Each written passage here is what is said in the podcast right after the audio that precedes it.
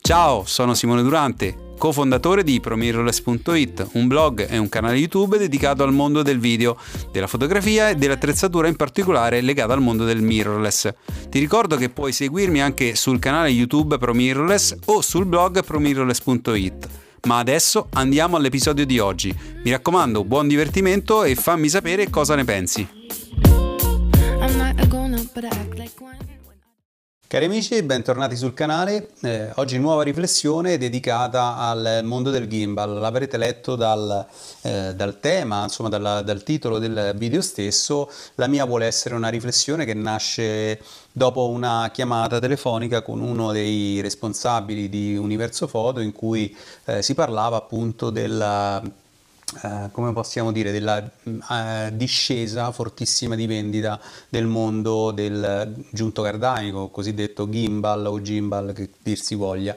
Eh, ci si domandava appunto se eh, lui stesso, la persona con cui ho parlato, mi diceva: Sai, Simone, il mercato del gimbal è veramente morto. E allora io mi sono domandato se questo potesse essere un suo giudizio negativo o se eh, un fondo di verità c'era ehm, o meno. Mm, quindi ho, voluto, ho pensato di condividere con voi il mio punto di vista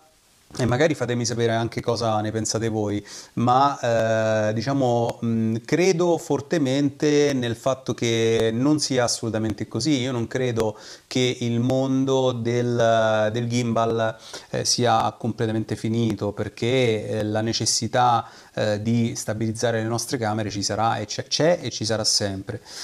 Eh, che cosa sta succedendo e che cosa è successo? Beh, eh, il gimbal eh, vede la sua, mm, diciamo, gloriosa eh, vendita a partire da 4-5 anni fa, quando i primi eh, giunti cardanici andavano a sostituire ehm, o lo spallaccio o comunque il flycam eh, meccanico che molti di noi non hanno mai imparato ad utilizzare eh, un sistema di stabilizzazione che chiaramente eh, si basava su una propria capacità di ehm, controbilanciare un sistema di bilanciamento manuale che consentiva appunto di fare delle riprese se vogliamo anche molto efficaci, addirittura c'è chi pensa eh, che quel sistema è più eh, umano, più vero, più, più, bello da vedere rispetto a quello che poi invece fanno i giunti eh, cardanici motorizzati.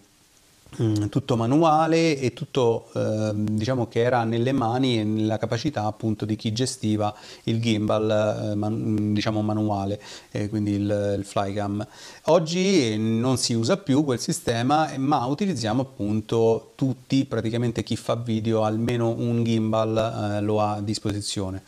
e in 4-5 anni si è vista una fortissima espansione di questo mercato, di questo strumento di lavoro e se vogliamo se ne è fatto anche un eccessivo utilizzo. Io personalmente mh, ho visto tantissimi, ma veramente tantissimi videomaker uscire con la propria videocamera solo in caso in cui la camera fosse piazzata appunto su un gimbal.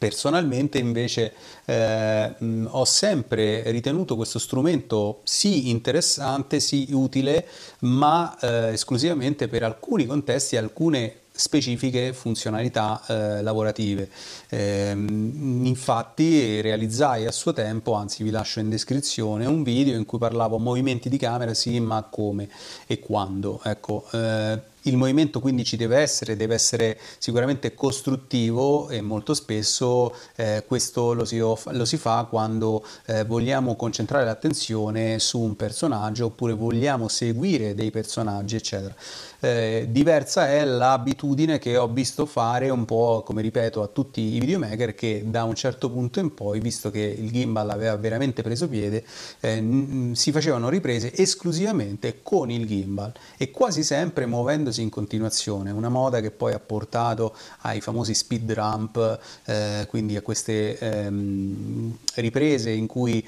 eh, si va da, da, un lento a un slow motion fino a un, un, velocizzato molto accentuato per poi ritornare a uno slow motion, eccetera. Ecco, questa modalità, se vogliamo, eh, abusata negli ultimi periodi, negli ultimi anni, è a mio avviso sì accattivante, ma eh, porta con sé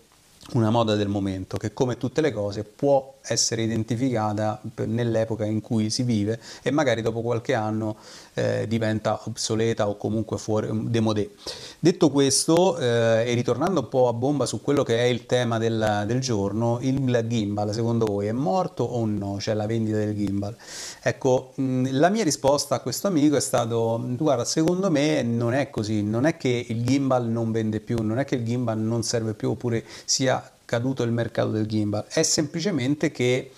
eh, le case produttrici mh, forti di un uh, mercato che comunque vede l'innovazione appunto della stabilizzazione in questo caso ha prodotto in modo convulso e sovradosato eh, la quantità di eh, modelli esemplari e tecnologie annesse. Si è partiti con un semplice gimbal che aveva due o tre funzioni, non aveva gestione dei menu e cose varie, ma nel giro di un anno, un anno e mezzo si sono avvicendati sul mercato per ogni fornitore, quindi vedi Zion, vedi Mozza, vedi uh, eh, DJI, vedi mh, altre case, insomma i produttori hanno creato modelli su modelli, versioni su versioni, saturando eh, il mercato e non apportando un vero e proprio beneficio almeno in, negli ultimi periodi. Infatti, secondo il mio punto di vista, oggi il mercato è saturo eh, non perché non serva più un giunto cardanico, ma perché quello che si propone e si va ehm, profetizzando come la risoluzione di tutti i mali e quindi le aziende che ti propongono un nuovo gimbal in fondo non hanno nulla di nuovo da proporre e a livello di risultato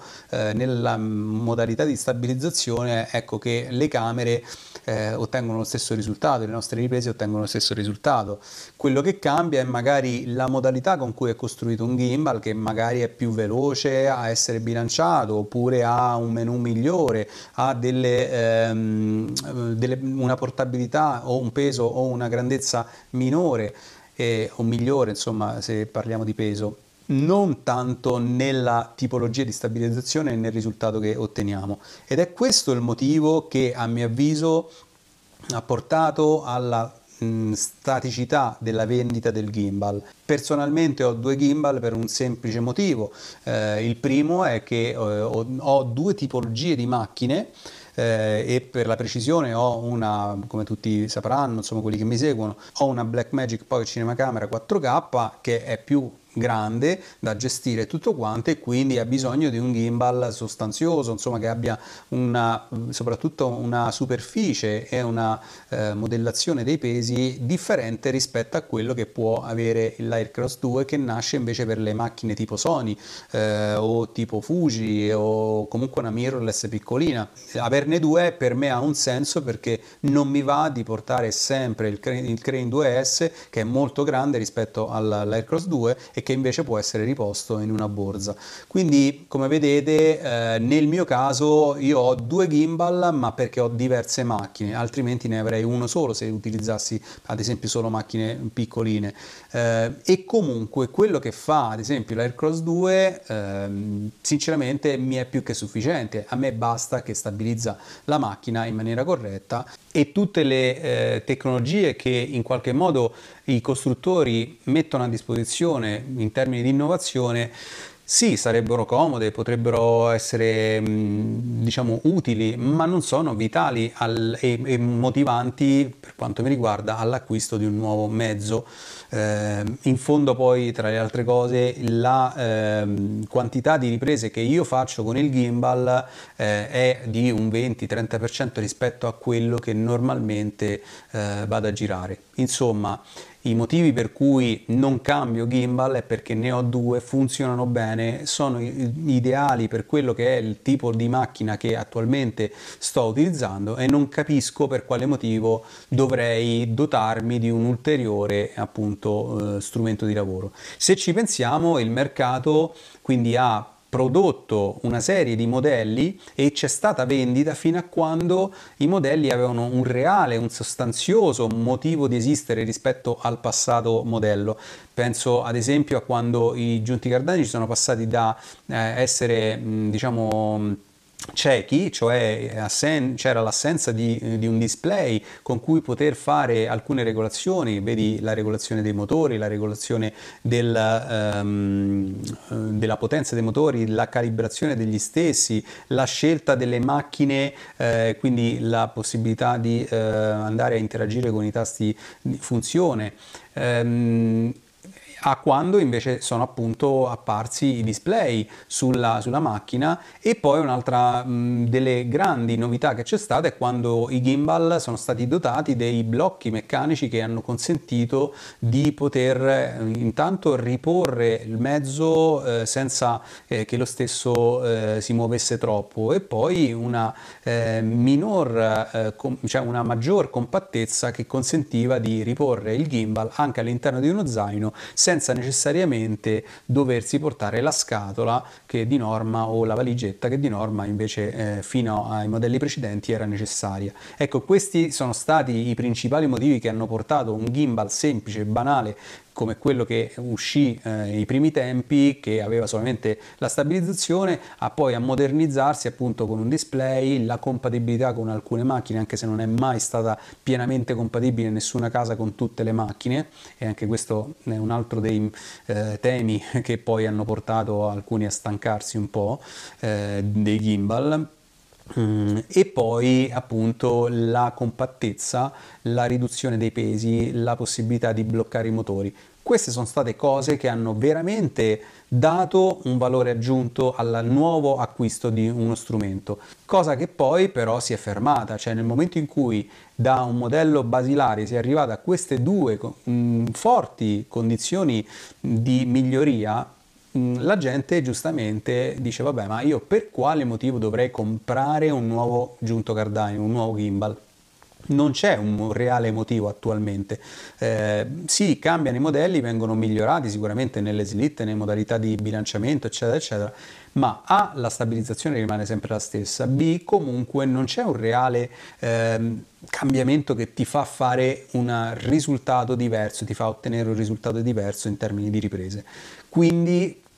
secondo il mio punto di vista il mercato è fermo per un motivo ben specifico, non c'è nulla di migliorato così forte da poter dare un risultato diverso. Oh, chi è che ha venduto e che, che invece sta vendendo, anche se mm, le voci mi dicono che è comunque in crisi? Eh, beh, eh, l'unico che attualmente sta avendo dei successi di vendita è, Ronin DJI, perché? Perché con il nuovo modello del, mm, del Ronin eh, realmente si è passato da una macchina che eh, a mio avviso era veramente primordiale rispetto a quello che proponevano i competitor eh, che avevano eh, da tempo eh, organizzato la loro eh, flotta diciamo di gimbal con display, capacità di mh, carico maggiori, ehm, regolazioni, compatibilità con le macchine eccetera eccetera erano fortemente più avanzate le macchine dei competitor rispetto a DJI e DJI è per, te, per tanto tempo rimasta ferma aveva ridotto la compattezza, eh, cioè la, la, grandezza del gimbal, aveva messo anche lei dei sistemi di sgancio eh, su, eh, sul nuovo Ronin, ma era rimasta ferma comunque con dei modelli, tra virgolette, eh, non avanzati rispetto ai competitor. Quando è uscito il nuovo, l'ultimissimo Ronin, eh, che tutti quanti sappiamo oggi avere sicuramente delle future, almeno rispetto a quello che era il passato, ma eh, della, della, stessa casa, ma azzarderei che oggi è sicuramente tecnologicamente e a livello anche di design, di ehm, accuratezza, non l'ho provato personalmente, però in termini sicuramente tecnologici, estetici e di compattezza e usabilità, sicuramente un display touchscreen, una macchina performante con garanzie DJI, insomma sicuramente oggi è Mm, possiamo dire un po' la punta di diamante se uno vuole acquistare un gimbal, non perché questo gimbal faccia di più di quello che fanno gli altri, ma indubbiamente perché è una macchina intanto più bella, secondo perché comunque ha un display veramente ben fatto, touchscreen, discutibile la grandezza, eccetera, mm, tutto da vedere, però comunque DJI oggi ha realmente fatto un passo in avanti rispetto al passato e può meritare, quindi può eh, meritare l'acquisto di eh, un nuovo modello, soprattutto per chi aveva un, un vecchio Ronin. Eh, ecco, e questa è la dimostrazione del fatto che chi produce qualcosa che realmente ti dà un vantaggio competitivo rispetto a quello che avevi, allora eh, ha mh, il successo in tasca, va verso la vendita. In caso contrario, chiaramente no. Certo è che DJI ha aspettato veramente tanto prima di fare questo passo che mh, desse appunto alla casa una eh, reale competitività eh, nella vendita eh, e nel frattempo magari si è perso tanti clienti che avevano mh, proprio ceduto mh, alla tentazione di avere un gimbal più moderno come potevano essere eh, le macchine Zion o Moza ehm, che davano tecnologicamente quantomeno dei servizi migliori. Personalmente ho provato anche le stabilizzazioni eh, e io ri, ho, fino a quando non usciva eh, l'ultimo modello di DJI ho sempre reputato comunque migliore anche la stabilizzazione eh, oltre che eh, le tecnologie utilizzate dai mm, i, i, motori. In sostanza mh, mm, a me piaceva di più Zion e Moza non solo perché era più avanzato e perché ti permetteva l'utilizzo della macchina senza dover utilizzare l'app ma anche perché stabilizzava meglio. Non ho personalmente personalmente provato gli ultimi eh, Ronin, non ho quindi avuto modo di eh, vagliare questo, questo, questo, aspetto, ma sono sicuro che DJI non se la fa raccontare. Quindi oggi credo che se non avessi proprio un, um, un, niente, ecco probabilmente partirei da quell'assunto di comprare appunto DJI, anche se costa di più, eh, però sicuramente la qualità si paga e sono sicuro che DJI ti offre ad oggi il meglio che ci può essere tecnologicamente, esteticamente e funzionalmente. Se però hai già un giunto cardanico con display, compatibilità con le macchine, fa il suo dovere, ecco, eh, ecco che il motivo per cui non si acquista è ma perché dovrei acquistare un nuovo aggiunto? Perché è più bello? Perché ha un display touchscreen? Non credo